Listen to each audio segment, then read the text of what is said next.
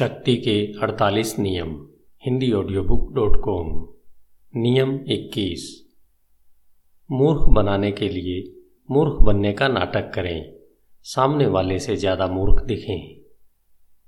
विचार, कोई भी यह पसंद नहीं करता कि वह सामने वाले से ज़्यादा मूर्ख दिखाई दे। बहरहाल, इस नीति का लाभ यह है कि इससे आपके शिकार खुद को आपसे ज़्यादा बुद्धिमान मान लेते हैं। जब उन्हें इस बात का विश्वास हो जाएगा तो वे कभी यह शक नहीं करेंगे कि आप जैसे मूर्ख का कोई छिपा हुआ उद्देश्य भी हो सकता है। शक्ति की कुंजी। यह बर्दाश्त करना काफ़ी मुश्किल होता है कि कोई दूसरा हमसे ज़्यादा बुद्धिमान है। हम आमतौर पर इसे दूसरे तरीके से तर्क संगत साबित करने की कोशिश करते हैं। उसके पास सिर्फ़ किताबी ज्ञान है, जबकि मेरे पास असली ज्ञान है। उसके माता पिता ने उसकी अच्छी शिक्षा के लिए इतना ज़्यादा खर्च किया है। अगर मेरे माता पिता के पास इतना पैसा होता, अगर मुझे इतनी अच्छी शिक्षा मिली होती, वह उतना स्मार्ट नहीं है, जितना वह सोचता है। चूँकि ज़्यादातर लोगों के आडंबर के लिए बुद्धिमता का विचार इतना महत्वपूर्ण है, इसलिए यह बहुत महत्वपूर्ण है कि हम किसी व्यक्ति की मानसिक शक्ति का धोखे से भी कभी अपमान न करें या उस पर संदेह प्रदर्शित न करें। यह एक अक्षम्य अपराध है। लेकिन अगर आप इस कठोर नियम का पूरी तरह पालन कर सकते हैं तो आप धोखा देने के बहुतेरे रास्ते खोल लेते हैं। चतुराई से लोगों को यह विश्वास दिलाएँ कि वे आपसे ज़्यादा बुद्धिमान हैं या आप उनसे थोड़े मंदबुद्धि हैं। इस तरह से आप उन्हें जंजीर से बाँध लेते हैं। आपके द्वारा जताई गई बौद्धिक श्रेष्ठता की भावना उनकी शंका की मांसपेशियों को शिथिल कर देती है। 1865 में पर्सिया के शासक ओटोवान बिस्मार्क चाहते थे कि ऑस्ट्रिया एक संधि पर हस्ताक्षर कर दे। यह संधि पूरी तरह से पर्सिया के हित में थी और ऑस्ट्रिया के हितों के विरुद्ध थी। बिस्मार्क जानते थे कि ऑस्ट्रिया वालों से हस्ताक्षर करवाने के लिए उन्हें कोई चाल चलनी पड़ेगी। ऑस्ट्रिया का कूटनीतिज्ञ काउंट ब्लोम ताश के पत्तों का चतुर खिलाड़ी था। उसका विशेष प्रिय खेल क्विंज था और वह अक्सर कहता था कि किसी के भी क्विंज खेलने का तरीका देखकर वह उस व्यक्ति का चरित्र जान सकता है। बिस्मार्क ने ब्लोम के बारे में सुन रखा था। संधि पर चर्चा के एक रात पहले, बिस्मार्क ने ब्लोम के साथ क्विंज खेलने का प्रस्ताव रखा। बिस्मार्क ने बाद में लिखा है, मैं इतने मूर्खता ढंग से खेला कि हर व्यक्ति हैरान रह गया। मैं कई हज़ार सिक्के हार गया, लेकिन मैं ब्लोम को मूर्ख बनाने में सफल हो गया, क्योंकि उसे विश्वास हो गया था कि मैं बहुत ही दुसासी हूँ। दुशासित दिखने के अलावा, बिस्मार्क ने मूर्ख होने का भी नाटक किया। मूर्खतापूर्ण बातें कहीं और घबराहट का अभिनय करते हुए बेसिर पैर की बातें करते रहे। इस सबसे ब्लोम को ऐसा लगा कि उसने बहुमूल्य जानकारी इकट्ठी कर ली है। वह जानता था कि बिस्मार्क आक्रामक है। पर्सिया में उनकी पहले से ही ऐसी छवि बनी हुई थी और जिस तरीके से वह खेले थे, उससे इस बात की पुष्टि हुई थी। और ब्लोम जानता था कि आक्रामक लोग मूर्ख और जल्दबाज होते हैं। उसने सोचा कि बिस्मार्क जैसा असावधान मूर्ख ठंडे दिमाग से योजना बनाने में और धोखा देने में अक्षम होगा। इसलिए उसने समझौते पर एक उड़ती नज़र डाली और उस पर हस्ताक्षर कर दिए। जैसे ही स्याही सूखी, बिस्मार्क ने खुश होते हुए उससे कहा, देखिए, मुझे यकीन नहीं था कि ऑस्ट्रिया का कोई भी राजनेता इस दस्तावेज़ पर हस्ताक्षर कर सकता है। चीन में एक कहावत लोकप्रिय है, शेर को मारने के लिए सुअर बनने का नाटक करना पड़ता है। यह कहावत पुराने जमाने की शिकारी तरकीब से उत्पन्न हुई है, जिसमें शिकारी सुअर की खाल ओढ़ लेता है और उसकी आवाज़ की नकल करता है।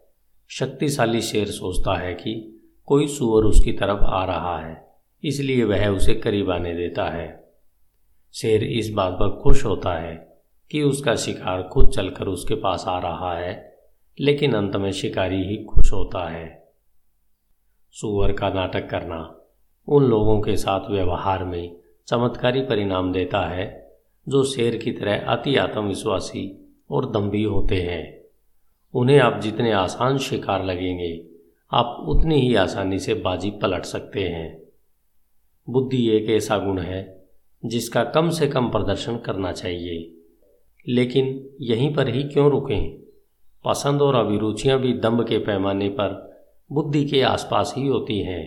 अगर आप लोगों को यह महसूस कराते हैं कि उनकी रुचियाँ आपसे ज़्यादा अभिजाते हैं तो उनका रक्षा कवच शिथिल हो जाएगा। वे आपको अपने आसपास रखेंगे, क्योंकि आपके करीब रहने पर वे श्रेष्ठ महसूस करते हैं। और आप जितनी ज़्यादा देर तक उनके पास रहेंगे, आपको उन्हें धोखा देने के उतने ही ज़्यादा मौके मिलेंगे। तस्वीर, ओपोसम नामक जानवर। मरने का नाटक करते समय, ओपोसम मूर्खता का अभिनय करता है। बहुत से शिकारी जानवर इसे इसलिए नहीं खाते हैं। कौन विश्वास कर सकता है कि इतना बदसूरत, बुद्धिहीन, डरपोक और छोटा जानवर इतना बड़ा धोखा दे सकता है? विशेषज्ञ की राय। मूर्खता का इस्तेमाल करना सीखें। समझदार से समझदार व्यक्ति भी कई बार ऐसा पता चलता है कि ऐसे मौके होते हैं। जब सबसे ज़्यादा समझदारी यह दिखाने में होती है कि आप कुछ नहीं जानते हैं। आपको अज्ञानी नहीं होना चाहिए, लेकिन इसका नाटक करने में निपुण होना चाहिए। मूर्खों के बीच में समझदार बनना उतना ही लाभकारी है, जितना कि पागलों के बीच में बुद्धिमान बनना। जो व्यक्ति मूर्ख बनने का नाटक करता है, वह मूर्ख नहीं होता है। सर्वाधिक लोकप्रिय होने का सर्वश्रेष्ठ तरीका सबसे मूर्ख व्यक्ति की खाल ओढ़ना है। धन्यवाद। Hindi audio book dot com आइए चलते हैं नियम बाईस की ओर। समर्पण की चाल का प्रयोग करें। कमज़ोरी को शक्ति में बदलें। विचार। जब आप कमज़ोर हों तो सम्मान के लिए कभी न लड़ें। इसके बजाय समर्पण करने का विकल्प चुनें। समर्पण से आपको दोबारा उठकर खड़े होने का समय मिल जाता है। इससे आपको अपने विजेता शत्रु को सताने और परेशान करने का भी समय मिल जाता है। इससे आपको उसकी शक्ति के घटने का इंतज़ार करने का समय मिल जाता है। उसे युद्ध में जीतने न दें। इससे पहले ही उसके सामने समर्पण कर दें। दूसरा गाल आगे करके आप उसे परेशान और विचलित कर सकते हैं। समर्पण का प्रयोग शक्ति के औज़ार के रूप में करें। शक्ति की कुंजी। शक्ति के क्षेत्र में हम अक्सर इस कारण मुश्किल में फंस जाते हैं, क्योंकि हम अपने दुश्मनों की चालों पर ज़रूरत से ज़्यादा प्रतिक्रिया कर देते हैं। इस अति प्रतिक्रिया की वजह से ऐसी समस्याएँ उत्पन्न हो जाती है, जिनसे हम बच सकते थे। इसकी उतनी ही तीव्र प्रतिक्रिया भी होती है। क्योंकि तब हमारा दुश्मन भी अति प्रतिक्रिया करता है। हमारी पहली इच्छा हमेशा प्रतिक्रिया करने की होती है। जब हम पर आक्रमण होता है तो हमारे मन में भी पलटकर आक्रमण करने की इच्छा होती है। लेकिन अगली बार, जब कोई आपको थकाए और आप प्रतिक्रिया करने लगे तो इसे आजमा कर देखें। विरोध न करें या पलटकर हमला न करें, बल्कि समर्पण कर दें। दूसरा गाल भी आगे कर दें। झुक जाएँ। आप पाएँगे कि इससे अक्सर आपके शत्रुओं का व्यवहार अनिश्चित हो जाता है। वे उम्मीद कर रहे थे कि आप पलटकर वार करेंगे, शक्ति से प्रतिक्रिया करेंगे, लेकिन आपके विरोध न करने से वे विचलित हो जाएँगे और उनकी आशाओं पर पानी फिर जाएगा। समर्पण करके आप दरअसल स्थिति को नियंत्रित कर रहे हैं, क्योंकि आपका समर्पण एक बड़ी योजना का हिस्सा है। आप उन्हें यह विश्वास दिलाना चाहते हैं कि उन्होंने आपको हरा दिया है। समर्पण की तरकीब का सार यह है, अंदर से आप दृढ़ रहते हैं, लेकिन बाहर से आप झुक जाते हैं। गुस्सा होने का कारण नहीं मिलने के कारण आपके विरोधी अक्सर बौखला जाते हैं, और इस बात की संभावना नहीं है कि वे इसके बाद आप पर और आक्रमण करेंगे। इस तरह से आपको इतना समय और जगह मिल जाती है जिसमें आप उन्हें नीचे गिराने की योजना बना सकते हैं। बुद्धिमान व्यक्ति जब क्रूर और आक्रामक व्यक्ति के खिलाफ लड़ता है तो समर्पण की तकनीक ही सर्वश्रेष्ठ हथियार है। कई मामलों में लड़ने के बजाय समर्पण करना बेहतर होता है। अधिक शक्तिशाली विरोधी के सामने जब आपकी हार तय हो तो अक्सर भागने के बजाय समर्पण करना ज़्यादा अच्छा होता है। भागने से आप कुछ समय के लिए तो बच सकते हैं, लेकिन आपका विरोधी अंततः आपको पकड़ ही लेगा। इसके बजाय अगर आप समर्पण कर देते हैं तो आपको अपने दुश्मन के आसपास रहने का मौका मिलेगा, और आप मौका मिलते ही उस पर अपने जहरीले धांत गड़ा सकते हैं। चार सौ तिहत्तर ईस्वी पूर्व में, प्राचीन चीन में फूजिया के युद्ध में, वू के शासक ने यू के राजा गुजियान को बुरी तरह हरा दिया। गुजियान भागना चाहता था, लेकिन उसके सलाहकार ने उसे यह सलाह दी कि वह समर्पण कर दे और वू के शासक की सेवा करे, ताकि वह सोच विचार करके बदला लेने की योजना बना सके। उसकी सलाह पर अमल करते हुए गुजियन ने वू के शासक को अपनी सारी संपत्ति दे दी और राजा के अस्तबल में सेवक का काम करने लगा। तीन साल तक वह वू के शासक के सामने झुकता रहा। आखिरकार वू के शासक को उसकी वफादारी का भरोसा हो गया और उसने उसे घर लौटने की इजाज़त दे दी। बहरहाल गुजियन ने तीन साल, इन तीन सालों की इजाज़त, इन तीन सालों में बहुत सी जानकारी इकट्ठी कर ली थी और बदले की योजना बना ली थी। अब वो राज्य में भयंकर सूखा पड़ा और आंतरिक उथल पुथल के कारण राज्य कमज़ोर पड़ गया। तो गुजियन ने सेना इकट्ठी की और वो पर हमला करके उसे आसानी से जीत लिया। समर्पण में शक्ति होती है। इससे आपको ज़बरदस्त प्रतिरोध की योजना बनाने का समय मिल जाता है। अगर गुजियन भाग गया होता तो उसे यह मौका कभी नहीं मिलता। शक्ति हमेशा परिवर्तनशील होती है, क्योंकि इस खेल की प्रकृति ही गतिशील और संघर्षमयी है। इसलिए शक्तिशाली लोग अंततः नीचे की तरफ़ आते हैं।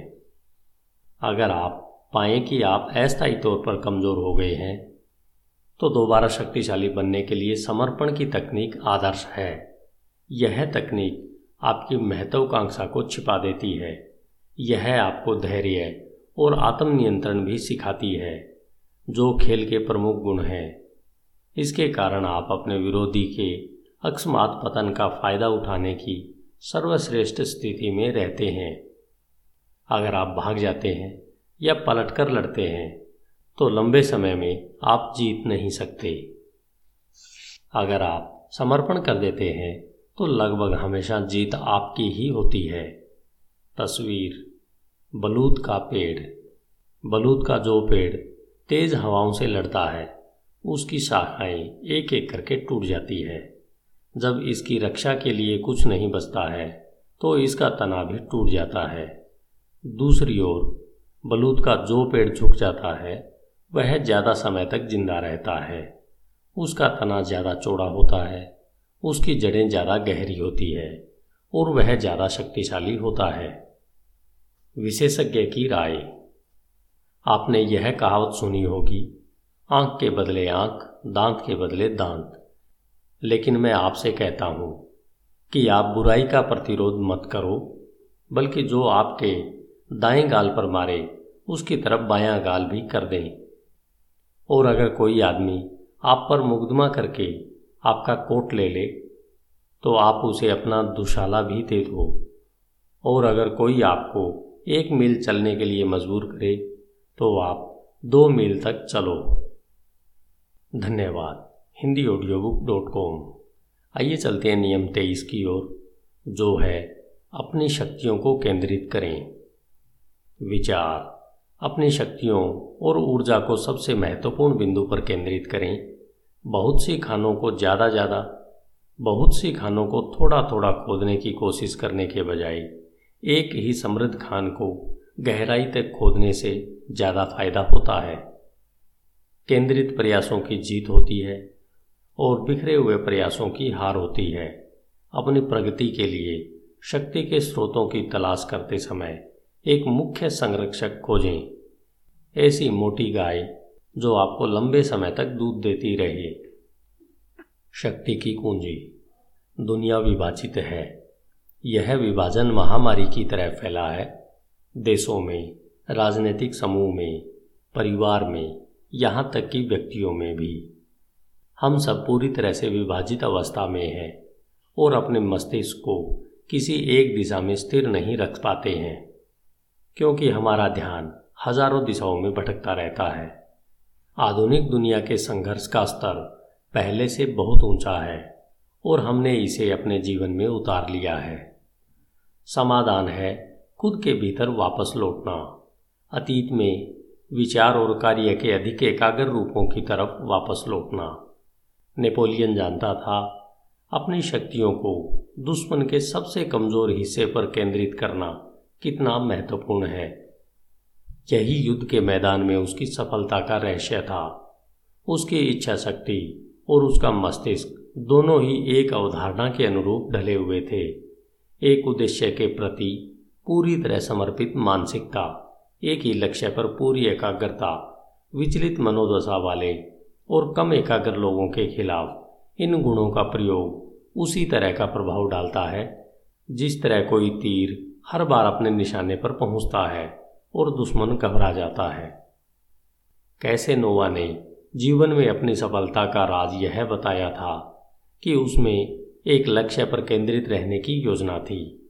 वे एकाग्रता तक अपने लक्ष्य का तब तक पीछा करते थे जब तक वे उसे हासिल न कर लें। जिन महिलाओं को वे पाना चाहते थे, वे पूरी तरह से उनके पीछे पड़ जाते थे। इसी वजह से वे इतने मनमोहक लगते थे और सफल होते थे। जब कोई महिला कुछ हफ़्ते या महीनों तक उनके प्रभाव क्षेत्र में रहती थी तो वे किसी दूसरी चीज़ के बारे में सोचते तक नहीं थे। जब उन्हें वेनिस की एक जेल में बंद कर दिया गया था, जहाँ से कोई कैदी पहले कभी नहीं भागा था। तो उन्होंने हर दिन अपने मस्तिष्क को वहाँ से भागने के लक्ष्य पर केंद्रित किया। उन्होंने महीनों तक सुरंग खोदी लेकिन तभी उनकी कालकोठरी बदल दी गई। उनकी सारी मेहनत बेकार चली गई। लेकिन इससे वे निराश नहीं हुए। वे लगन से अपने लक्ष्य की दिशा में मेहनत करते रहे और अंततः भागने में कामयाब हो गए। उन्होंने बाद में लिखा है, मेरा हमेशा यह विश्वास रहा है। कि जब कोई इंसान अपने दिमाग में कोई चीज़ ठान लेता है और उसकी योजना पर अमल करने में पूरी तरह से जुट जाता है तो वह अवश्य सफल होता है। चाहे राह में कितनी ही बाधाएँ क्यों न हो, वह इंसान चाहे तो महामंत्री या प्रधानमंत्री भी बन सकता है। शक्ति की दुनिया में आपको लगातार अपने से ज़्यादा शक्तिशाली लोगों की मदद की ज़रूरत होती है। मूर्ख आदमी एक से दूसरे व्यक्ति की तरफ़ भटकता है। मूर्ख आदमी एक से दूसरे व्यक्ति की तरफ़ भटकता रहता है और यह मानता है कि वह ज़्यादा लोगों से संपर्क करके सफल हो जाएगा। बहरहाल, अगर आप शक्ति के किसी एक अच्छे स्रोत से जुड़ जाएँ तो एकाग्रता के नियम से बहुत सी ऊर्जा बचती है और ज़्यादा शक्ति भी हासिल होती है। वैज्ञानिक निकोलाई टेस्ला इसी कारण बर्बाद हो गए क्योंकि उन्होंने किसी एक संरक्षक की सेवा न करके अपनी स्वतंत्रता बनाए रखी। जब जेपी मॉर्गन ने उनके सामने एक बहुत बढ़िया प्रस्ताव रखा तो उन्होंने उसे ठुकरा दिया। अंततः टेस्ला की स्वतंत्रता का परिणाम यह हुआ कि वे किसी एक संरक्षक पर निर्भर नहीं रह सकते थे, बल्कि उन्हें हमेशा दर्जन भर संरक्षक खोजने पड़ते थे। अपनी ज़िंदगी के आखिरी दौर में उन्हें अपनी गलती का एहसास हुआ। एक संरक्षक आपकी वफादारी की सराहना करता है और आपकी सेवाओं पर निर्भर हो जाता है। आगे चलकर मालिक सेवक की सेवा करने लगता है। अंतिम विश्लेषण में शक्ति हमेशा एकाग्रता में निहित होती है। हर संगठन में एक छोटा समूह ही शक्ति का संचालन करता है। और अक्सर वे ऐसे लोग होते हैं जिनके पास पदनाम नहीं होते हैं। आपको यह पता लगाना चाहिए कि बागडोर किसके हाथ में है? पर्दे के पीछे असली निर्देशक कौन है? रिच लीव सत्रहवीं शताब्दी की शुरुआत में फ्रांस के राजनीतिक परिदृश्य में तरक्की करना चाहते थे। उन्हें यह पता चला कि महत्वपूर्ण निर्णय सम्राट लुई तेरहवें नहीं, बल्कि उनकी माँ लेती थी। इसलिए वे लुई तेरहवें की माँ के साथ जुड़ गए और राज दरबारियों की जमात को भेदते हुए सबसे ऊपर पहुँच गए। एक जगह की खुदाई में ही पर्याप्त तेल निकल आएगा। इससे आप ज़िंदगी भर दौलतमंद और शक्तिशाली बन जाएँगे। तस्वीर, तीर। आप एक तीर से दो निशाने नहीं लगा सकते। अगर आपके विचार भटकते रहेंगे तो आपका निशाना दुश्मन के हृदय पर नहीं लगेगा। मस्तिष्क और तीर को एक बन जाना चाहिए। मानसिक और शारीरिक शक्ति की एकाग्रता से ही आपका तीर निशाने पर लगेगा। और शत्रु के हृदय के पार निकल जाएगा। विशेषज्ञ की राय, एकाग्रता को बिखराव से ज़्यादा महत्वपूर्ण माने, पूर्णता संख्या में नहीं, बल्कि गुणवत्ता में होती है। बहुत से काम करने में लगने वाला व्यक्ति कभी औसत से ज़्यादा ऊपर नहीं उठ पाता है। बहुत ज़्यादा रुचियों वाले लोगों का दुर्भाग्य यह होता है कि वे हर मामले में हाथ तो डालते हैं, लेकिन उनकी पकड़ किसी पर नहीं होती है। एकाग्रता से ऊँचा स्थान मिलता है और इससे इंसान बहुत ऊंचाई पर पहुँच जाता है। धन्यवाद। Hindi audio book dot com. आइए चलते हैं नियम चौबीस की ओर, जो है, आदर्श दरबारी की भूमिका निभाएँ। आपका दिन शुभ हो।